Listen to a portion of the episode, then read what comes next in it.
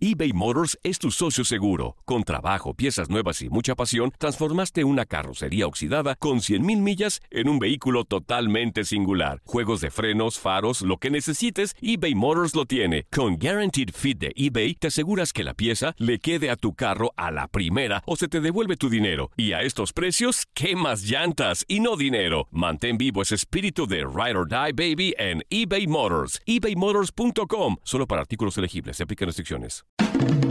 El rey de los deportes tiene su propio espacio. El pitcher subió a la lomita y el umpire canta Play Ball. Comienzan nueve entradas de béisbol. Estás entrando a Desde el Diamante. Hola, ¿qué tal? Bienvenidos a un nuevo episodio del podcast Desde el Diamante, podcast especializado en béisbol de TUDN Radio para compartir con ustedes lo que está pasando en las grandes ligas. Soy Luis Eduardo Quiñones me acompañan Toño de Valdés y Enrique Buraca, a quienes saludo con muchísimo gusto. Toño, ¿qué tal? ¿Cómo estás? Hola Luis, como siempre un placer saludarte, igual para Henry, para toda la gente que eh, pues sigue este podcast comúnmente, normalmente. Eh, fíjate que, eh, bueno, ya platicaremos por supuesto de las transmisiones que tenemos el fin de semana, pero dio la casualidad de que por una combinación ahí de un partido de la selección olímpica de fútbol, que a Henry pues no, no le emociona mucho, pero bueno, este, nos mandaron a la, noche para el sábado y nos cayó de rebote y la verdad espectacular que tengamos a Jacob de Grom lanzando por los Mets de Nueva York en contra de los padres de San Diego, así que ya platicaremos del platillo beisbolero del fin de semana que tenemos en TUDN. Y además que Enrique da tiempo entonces a ver el fútbol soccer. ¿Qué tal Enrique? Buenas tardes. ¿Cómo te va, mi querido Luis? Se los saludo con muchísimo gusto. Eh, afortunadamente para un servidor el día empieza a las 6.30 de la tarde, cuando sea el partido de Milwaukee en contra de Brooklyn, que me está muy bueno, el juego número uno en la semifinal de la Conferencia del Este, y luego ese gran platillo que mencionaba Toño de los Mets en contra de San Diego. Son partidos de uno de campaña regular, el otro de playoffs, y el otro al que se refería Toño es de preparación, entonces pues eh, no, no, no me interesa.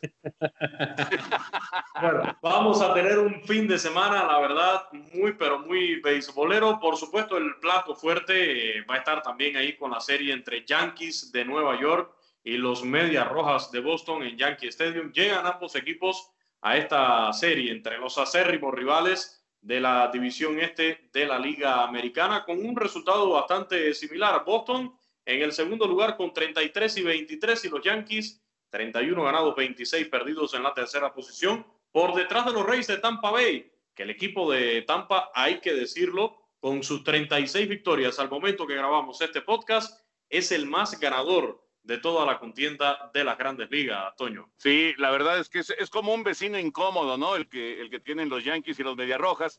Pero bueno, independientemente de lo que está pasando con Tampa, que a final de cuentas Yankees logró arrebatarle dos de cuatro juegos en la serie que tuvieron esta semana. Eh, lo que es el Boston Yankees, pues siempre, siempre se convierte en un platillo sumamente atractivo para los aficionados, ¿no? Ya veremos eh, cómo maneja el cuerpo de lanzadores, tanto eh, Alex Cora como también Aaron Boone, para que puedan tener sus mejores pitchers en eh, esta, pues que es una confrontación tradicional, ¿no? Es histórica, de las que los aficionados inmediatamente marcan en el calendario de grandes ligas y esperan el, el, gran platillo, ¿no? Va a ser sin duda un gran duelo. Boston es una sorpresa, Luis Henry. Ah, nadie esperaba que en un tercio de campaña Boston estuviera en el segundo lugar por encima de los Yankees y peleando todavía por alcanzar a las rayas de Tampa. Realmente eh, lo de Boston sí es de llamar la atención. Lo de Yankees me parece que pues está dentro del presupuesto, inclusive me parece que se han quedado ligeramente cortos en relación a lo que se espera de ellos, ¿no? Pero Boston ha sido una de las sorpresas de la temporada. Un equipo de, Boston, eh, Enrique, que viene ahora también de jugar en Minute Maid Park en la casa de, los Astros de Houston, el regreso de Alex Cora a ese estadio, dijo que las sensaciones no eran iguales y vienen de perder dos y ganar uno. Salvaron la honrilla ahí en el último desafío ante los Astros de Houston. Claro, y bueno, además Houston es un equipo sólido, poderoso, que no se entiende lo que sucedió hace cuatro años con ellos, porque lo hicieron, pero eh, es un equipo contendiente y están ahí peleando palmo a palmo la primera posición del oeste de la Liga Americana con los Atléticos de Oakland, de manera que no era un sinodal sencillo para el equipo de Boston. y ahora pues resulta que tienen este compromiso en contra de la escuadra de los Yankees y luego a la siguiente semana otra vez Boston contra Houston. Entonces vamos a saber eh, a la conclusión de este compromiso de mediados de la semana próxima, realmente cómo anda el equipo de los Rojas, si es que es capaz de mantener estos embates frente equipos que son contendientes con posibilidades sólidas de llegar a la postemporada y en medio de todo esto lo que puede hacer por su lado el equipo de las Rayas de Tampa, que no deja de ser una extraordinaria escuadra que se metió una racha verdaderamente sensacional, aunque por ahí en contra de los Yankees como que perdió un poquito el ritmo, pero eh, Boston definitivamente es eh, un equipo interesante. Y sin descartar también en esa división este de la americana, los Blue Jays de, de Toronto. Cuando grabamos el podcast tienen 29 victorias, 25 derrotas, sí, están en el cuarto lugar de la división, pero hay que decirlo, y, creo que lo habíamos mencionado en espacios anteriores, esta división este de la americana junto con el oeste de la nacional vienen siendo las más competitivas y yo creo que más el este de la americana eh, porque hay cuatro equipos con reales posibilidades de estar en la batalla. Ya en el centro de la nacional también, eh, Toño, hay tres equipos con más de 30 victorias, son las únicas tres divisiones donde hay tres equipos que llegaron a las 30 victorias. Sí, y fíjate que volviendo al este de la americana, eh, pues es, eh, es una división que lamentablemente nos va a dejar fuera a uno de esos equipos, ¿no? Ya sea Yankees, Medias Rojas, Rayas o los mismos azulejos que mencionabas, ¿no? Es una pena porque realmente son, son equipos eh, contendientes, son equipos que pueden aspirar a ganar inclusive la Serie Mundial. Así que ya veremos cómo se va desarrollando la, temporada. No te puedes dar ningún respiro en el este de la Americana. Esa es la realidad. Te metes en una mala racha y te metes en un problemón. Así que ya veremos. A mí me encanta ver a Toronto, los eh, famosos juniors, que son eh, peloteros muy jóvenes y que pues inmediatamente nos hacen recordar, ¿no? Otras épocas con Vladimir Guerrero y con eh, Dante Bichette y, con eh, Gurriel y bueno, con muchas eh, de estas figuras que, eh, pues, bueno, Villo, por supuesto, Craig Villo, aquel gran segunda base de, de los Astros de Houston, entonces sí nos permite, pues, recordar otras épocas cuando vemos a los azulejos de Toronto, ¿no? Pero lamentablemente uno de esos cuatro equipos con el formato como ha regresado, del béisbol de grandes ligas a solamente dos comodines, bueno, pues uno de esos, por lo menos, uno de esos va a quedar. Y hablando de, estos juniors, ya que mencionabas estos juniors y por demás latinos, son los que están metidos en la pelea eh, por, por, el liderato de jonrones en grandes ligas. Eh, al iniciarse el fin de semana con 17 cuadrangulares están Ronald Acuña Jr., Vladimir Guerrero Jr. y Fernando Tatís Jr. Enrique en la cima de los máximos honroneros sin descartar al cubano José Adolis García, que en febrero estuvo designado para asignación por los Rangers de Texas y hoy tiene 16 honrones. Además, en esta temporada de las grandes ligas ha impulsado 41 carreras para el equipo de Texas. Y bueno, Shohei Otani en el quinto lugar con 15 cuadrangulares, el japonés, el Babe Ruth de la era moderna, y Javi Baez de los Cachorros de Chicago, el puertorriqueño, junto a otros peloteros, incluyendo también a, a otro latino, a Rafael Devers, que acumulan 14 bambinazos. Pero qué bueno ver esta lucha entre estos muchachos que están llamados a ser eh, las futuras caras del béisbol de las grandes ligas, por demás latinos, no por gusto han firmado los contratos que tienen ya en sus manos en algunos casos y otros que están esperando también a próximamente firmar jugosos acuerdos con sus respectivas organizaciones. Sí, por supuesto, Luis, eh, qué mejor que tener a estos peloteros latinos, primero como se menciona, y además, eh, eh, pues prácticamente convertidos en superestrellas. Hay quienes reciben más eh, reflectores que otros. El caso de Fernando Tatis con el equipo de los Padres de San Diego es un elemento que no nada más llama la atención y que no solamente saca buenos cañonazos, sino que tiene colorido. Yo creo que es algo muy importante porque en últimos tiempos en el béisbol de grandes ligas te preguntas quién es el rostro de las mayores y a lo mejor ese rostro puede ser Bryce Harper o puede ser Mike Trout que son grandes cañoneros y que son buenos jardineros, pero que eh, la verdad es que desde el punto de vista les hace falta eh, comunicarse con la tribuna, eh, estar en, comunión con el público y pues en la gran mayoría de los peloteros latinos ocurre lo contrario. Eh, por su forma de ser, que son un poco más desparpajados, que son un poco más abiertos, que pues no son pecho frío. Eh, de, esta manera, pues yo creo que podemos ver aquí justamente esos grandes rostros del futuro de las mayores y no solamente porque tienen buenos eh, datos y buenas estadísticas y buenos cañonazos, sino por lo que comunican con el, con el público. Yo confieso, no sé si a ustedes le pasó también, que creo que, que, en mi opinión, en mi opinión, cuando llega Vladimir Guerrero Jr. al béisbol de las grandes ligas, eh, se hizo mucho ruido, por supuesto. Yo creo que, eh, y lo pensé en ese momento, que se había excedido un poco, ¿no? En el ruido que se hacía con este muchacho, ya sabíamos lo que traía eh, como talento, estaba entre los primeros prospectos de MLB, pero a mi gusto se hizo quizás demasiado ruido. Claro, traía el apellido de su padre, todo lo que, lo que se armó ¿no? para lo que fue su debut, pero el muchacho está demostrando, Toño, que tiene toda la calidad, que tiene todo el poder también. Fíjate que yo creo que le hizo mucho bien, obviamente bajar de peso, eso era importante, ¿no? Y, trabajó muy fuerte en los últimos meses para bajar un poco de peso, todavía se le ve eh, excedido, pero eh, mucho, mucho más abajo del peso que le vimos cuando llegó a las grandes ligas. Y pasarse a la primera base, me parece que le quitó mucha presión.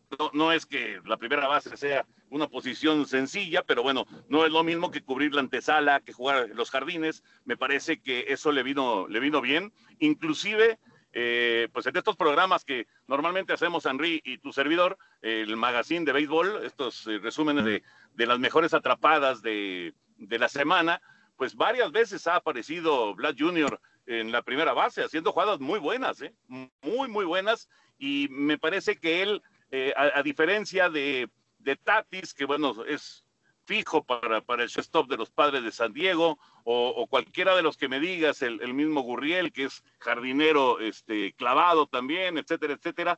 Acá cambiarle de posición me parece que le hizo, le hizo bien a, a Vladimir y está ahora demostrando su potencial, que yo creo que eh, puede ser eh, algo muy, muy atractivo para los aficionados de, Iba yo a decir de Toronto, pero bueno. eBay Motors es tu socio seguro. Con trabajo, piezas nuevas y mucha pasión, transformaste una carrocería oxidada con 100.000 millas en un vehículo totalmente singular. Juegos de frenos, faros, lo que necesites, eBay Motors lo tiene. Con Guaranteed Fit de eBay, te aseguras que la pieza le quede a tu carro a la primera o se te devuelve tu dinero. Y a estos precios, ¿qué más llantas y no dinero? Mantén vivo ese espíritu de Ride or Die Baby en eBay Motors. ebaymotors.com Solo para artículos elegibles. Se aplican restricciones. En realidad fueron los aficionados de la Florida, donde jugaron al principio los azulejos, luego los aficionados en Búfalo y ya cuando se pueda, pues los aficionados de Toronto. Sí, a ver cuándo se, se soluciona este asunto, cuando el gobierno de Canadá ya permite que sus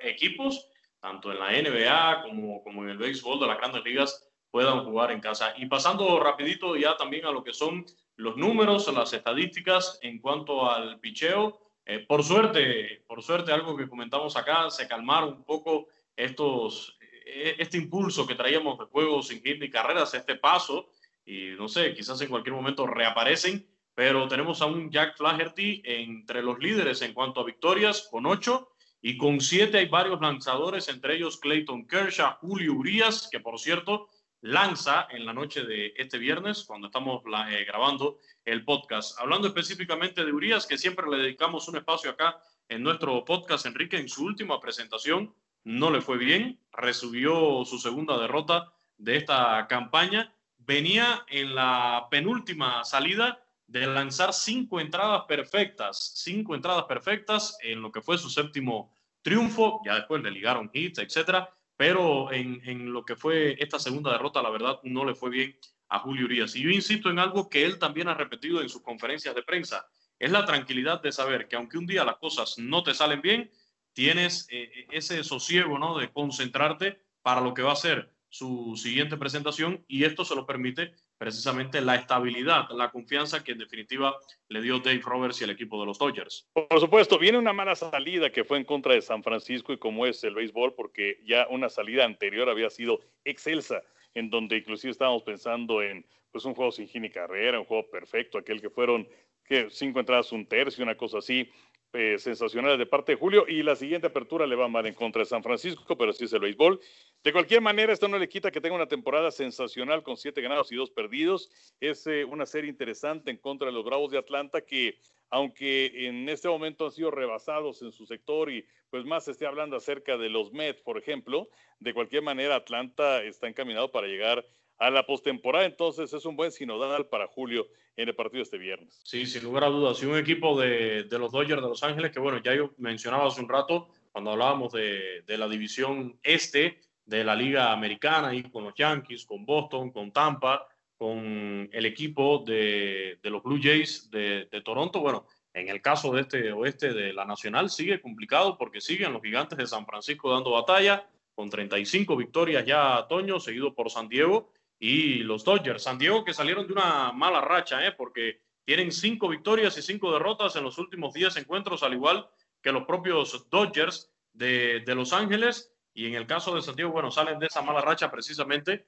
ayudados por la ofensiva de Fernando Tati Jr. Sí, se, metieron ahí a, enfrentar a los cachorros de Chicago y les fue fatal. los barrieron. Así que ahí se retrasaron ligeramente. Pero bueno, sabemos que en una, en una temporada de 162 juegos, todos los equipos van a tener malas rachas. Lo de Gigantes, eh, tu equipo, por cierto, Luis, eso es lo, admirable de este primer tercio de temporada, ¿eh? de llamar la atención lo que está haciendo San Francisco eh, Kevin Gaussman, realmente extraordinario. Ha hecho un trabajo muy sólido en el centro del diamante y eh, en general los gigantes me parece que están en una zona en donde pues eh, nadie, nadie pensaba que pudieran aparecer y, lo están consiguiendo y, además lo están haciendo de maravilla, ¿no? por cierto, y hablando acerca de los Dodgers y de esa salida de Julio, fue curioso porque después de la salida de Julio mala, viene la salida de Kershaw igual de mala. Y eso sí es rarísimo, ¿no? Porque sabemos que el picheo abridor de los Dodgers, pues es de lo mejor que hay en la pelota de las ligas mayores, ¿no? Pero se, se ligaron malas salidas de, de Julio y de Kershaw y por eso los dos se atoraron en siete victorias. Curiosamente, Flaherty, el pitcher de Cardenales que mencionabas, que es el líder con ocho triunfos, también se atoró, se le, se le escapó la oportunidad de llegar a, nueve victorias, pero es que llevaban un paso realmente este, fulgurante, ¿no? Un paso impresionante. Los tres, tanto Kershaw como Julio, como, como el mismo eh, eh, Flaherty, estaban realmente ganando prácticamente todas sus salidas, ¿no? Y eso, pues no, no, no es, no es lo común, pues, en el béisbol de grandes ligas. Sí, bueno, en el caso de los Dodgers, ahora una serie contra los Bravos de, Atlanta de, de fin de semana, Enrique, que veamos cómo pueden enfrentarla, porque estos Bravos de Atlanta también siguen siendo, eh, yo creo, favoritos, una vez más, para, para, dominar lo que es el este de, de la Liga Nacional. Los Bravos de Atlanta, que ya mencionábamos a Ronald Acuña Jr., liderando a, los honroneros junto a estos dos latinos más. Y bueno, han encontrado ahora los Mets de Nueva York, que por fin los Mets eh, están teniendo una, una buena campaña, pero que no sé hasta dónde les pueda dar para cerrar la, temporada. Mets, Bravos y Phillies de Filadelfia en la lucha por esa división este de, la Liga Nacional. Por cierto, es una de las divisiones, cuando analizas a, los cinco equipos, una de las divisiones más discretas en cuanto a, número de victorias de cada uno de, de, los equipos. Sí, y sobre todo porque Washington no ha podido contribuir al campeón de hace un par de años. Miami, pues ahí está todavía no muy lejos, pero pues no ha sido eh, una campaña en donde digas ahora seguramente van a repetir su aparición en la postemporada y los Bravos de Atlanta que han tenido una gran continuidad en los años recientes y pues básicamente han dejado de ser los Baby Braves. Eh, todavía un plantel más o menos joven, pero ya experimentado y también apuntalado con jugadores que tienen sus años en el béisbol de las mayores. Va a ser muy interesante el cierre de la campaña del béisbol de las grandes ligas con estos dos equipos que creo que van a ser los que van a estar peleando las primeras posiciones. Y regresando a los Dodgers, pues afortunadamente para ellos, poco a poco como que viene ese regreso de peloteros y ya se dio el regreso de Cody Bellinger y ya también apareció su bat, de manera que pues es, es, una buena noticia para los Dodgers ahora que están enfrascados en esa batalla con San Diego y San Francisco por el primer sitio en el oeste de la Nacional. Y ya para, para cerrar, bueno, solo, solo el detalle, lo que, lo que yo decía, del tema de esta división este de la Nacional. Es la única división donde ningún equipo ha logrado llegar a las 30 victorias al menos. Pero bueno, ya para cerrar, saliéndonos un poquito del béisbol de las grandes ligas, también durante toda esta semana se ha estado celebrando el preolímpico de las Américas en la Florida, en Port St. Lucie, también en West Palm Beach. Ya se está desarrollando ya la, lo que se conoce como, como Super Ronda. Los equipos clasificados, Estados Unidos, Venezuela, Canadá y República Dominicana en esta super ronda. El ganador de, de, de esta super ronda estaría clasificando a Tokio 2020 y los lugares 2 y 3 estarían ya en la última oportunidad de este preolímpico que se va a hacer en Puebla, México. Fue trasladado del continente asiático para este lado del mundo y precisamente en Puebla se va a estar jugando ya en la última semana, de la penúltima semana de este mes de, junio. Allí para sacar a los últimos equipos, en el caso del ganador de ahora en la Florida y en Puebla, que van a acompañar a Corea del Sur, Japón, Israel y la propia selección mexicana, que ya obtuvieron su boleto en lo que fue el torneo Premier 12. De, de este preolímpico de las Américas ahí en Florida, Toño, destacar la eliminación de Cuba, le fue fatal, pierden el primer juego contra Venezuela en un marco también de protestas eh, políticas ahí en, en el estadio, un ambiente bastante tenso que se vivió durante ese desafío, antes, durante y después, y terminan cayendo también frente a Canadá en su segunda presentación, para ya de esta forma perder casi todas las posibilidades, de hecho perdieron todas las posibilidades en ese segundo juego contra Canadá, le terminan ganando a Colombia, que creo fue una gran decepción porque terminan con tres derrotas en igual número de, presentaciones. Pero lo importante es que México también está clasificado para estos Juegos Olímpicos, Toño, y que esa última ronda se va a efectuar en Puebla, en territorio mexicano. Sí, sí, de acuerdo. Qué bueno que tocas el tema, Luis, porque justamente yo te quería preguntar qué pasó con Cuba, qué representación llevó Cuba. Sé que llevaron al primera base que está con los Diablos, pero eh, les faltó gente, no, no estaban eh, bien armados. ¿Qué fue lo que pasó? Porque si es una decepción, esto es histórico.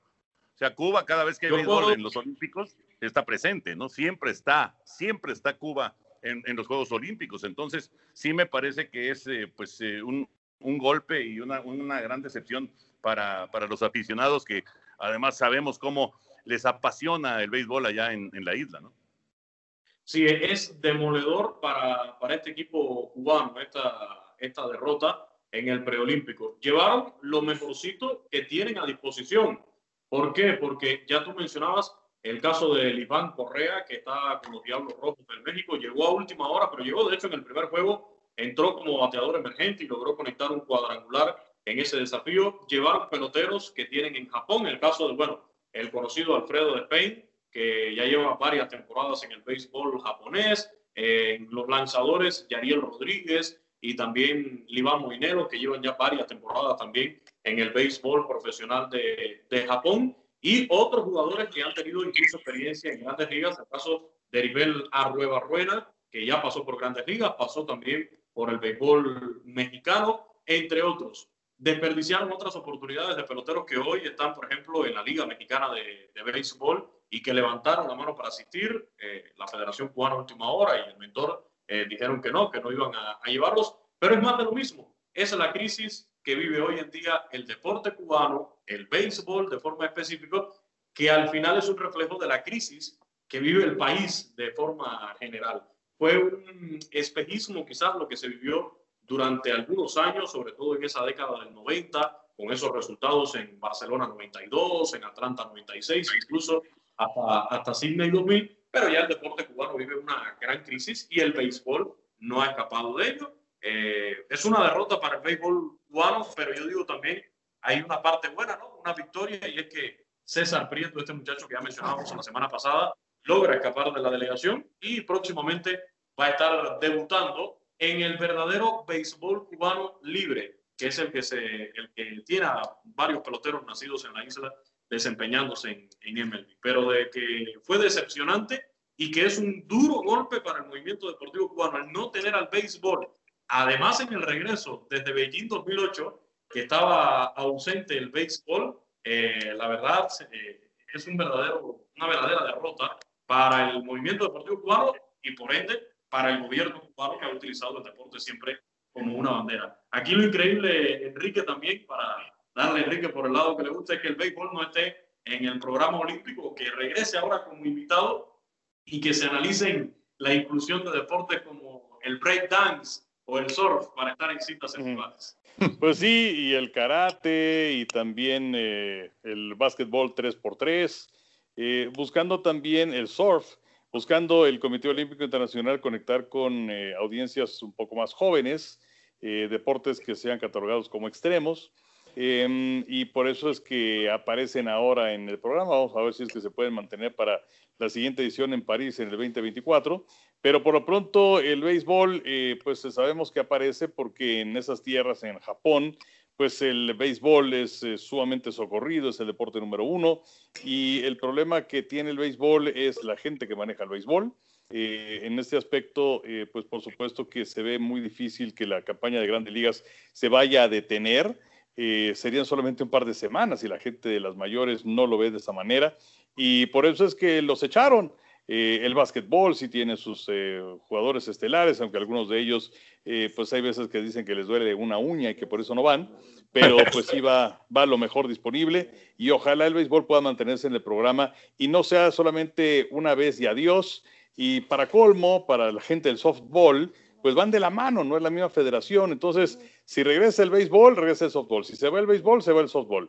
y, bueno, a, a destacar también que México va tanto en béisbol como en softball y son eh, competencias que tienen solamente seis equipos. México tiene buen nivel, así que hay que esperar quizás alguna posibilidad para conseguir alguna medalla. Sí, la, la verdad es que se ve difícil eh, que pueda continuar en este programa olímpico porque Ricardo Fracari y la gente de la Confederación Mundial de Béisbol y Softball cambiaron el nombre, todo lo que quieran, pero lo que hicieron fue ahora apostar por este famoso Baseball Five, el béisbol callejero, lo que conocí yo como béisbol a la mano cuando era niño en Cuba. Así vamos llegando al final de este podcast. Muchísimas gracias, Toño. Un fuerte abrazo. Abrazo, Luis. Abrazo para ti también, Henry. Recordarles entonces que el sábado en TUDN, en Canal 9, eh, la transmisión después del básquet va a ser por ahí de las 9 de la noche y es eh, Mets en contra de Padres, Jacob de Grom en contra de Joe Musgrove, que fue el que tiró el sin y carrera para, para el equipo de San Diego buen duelo de picheo, sin duda, muy atractivo el partido. Y, hace rato que eh, ya eh, hablábamos acerca de Atlanta. Bueno, vamos a ver a los Bravos el domingo en contra de los Dodgers de Los Ángeles. Esto será al mediodía, también en Canal 9, y además con un duelazo de picheo, porque Matt Fry va a estar abriendo por el equipo de Atlanta, y Trevor Bauer va a ser el pitcher abridor de los Dodgers ese día. Así que doble jornada espectacular la que tenemos de fin de semana de, béisbol de grandes ligas a través de TUDN. Excelente, para, para disfrutar de verdad y estar al tanto. Muchísimas gracias, Enrique. Un abrazo. Gracias, eh, Luis. Gracias, Toño. La invitación se la reiteramos para este fin de semana. Va a estar bueno. Cuídense mucho. Seguimos en contacto. Seguimos en contacto en este podcast desde el Diamante. Gracias por acompañarnos hasta ahora. Recuerden compartirlo también en sus redes sociales. Hasta la próxima. Ha caído el Out 27. Ahora estás informado sobre el acontecer del mundo desde el Diamante. Si tú o alguien que conoces está pasando por una situación difícil o por una crisis de salud mental, la línea 988 de prevención de suicidio y crisis te brinda apoyo especializado 24 horas al día, 7 días a la semana. Solo llama al 988. Cuando llamas al 988, te conectarán con consejeros especializados que escucharán tus inquietudes y te brindarán apoyo en español. Simplemente llama o textea al 988. Hay esperanza. La línea 988 funciona.